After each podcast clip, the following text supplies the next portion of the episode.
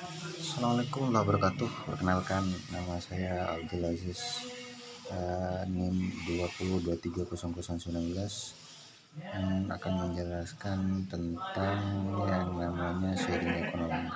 Yang pertama, sharing ekonomi adalah model ekonomi yang sering didefinisikan sebagai aktivitas berbagai peer-peer untuk memperoleh penyediaan atau berbagi akses ke barang dan jasa difasilitasi oleh platform online berbasis komunitas.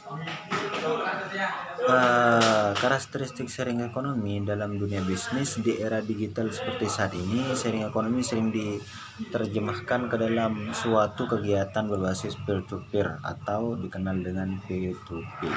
Tujuan utamanya adalah agar perusahaan bisa membagikan akses sesuatu produk yang difasilitasi oleh platform digital dengan dasar komunitas.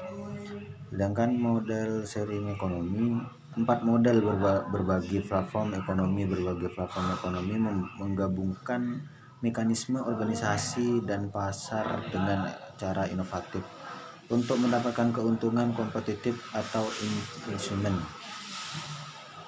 Uh, mekanisme ini dikombinasikan dengan dua dimensi utama, ketat atau longgar, kontrol atas peserta, dan persaingan tinggi atau rendah antara peserta. Kami menyebut empat model ekonomi yang dihasilkan sebagai kepala sekolah, pendamping, dan pekebun.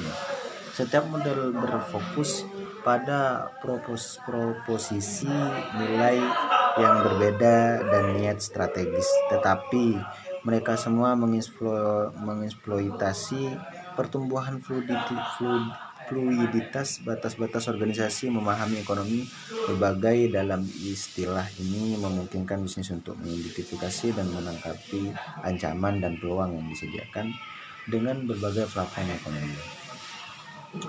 Eh, berikut ini beberapa contoh perusahaan yang menerapkan prinsip sharing ekonomi antara lain Gojek, Airbnb, Grab dan berbagai dan sebagainya. Terima kasih.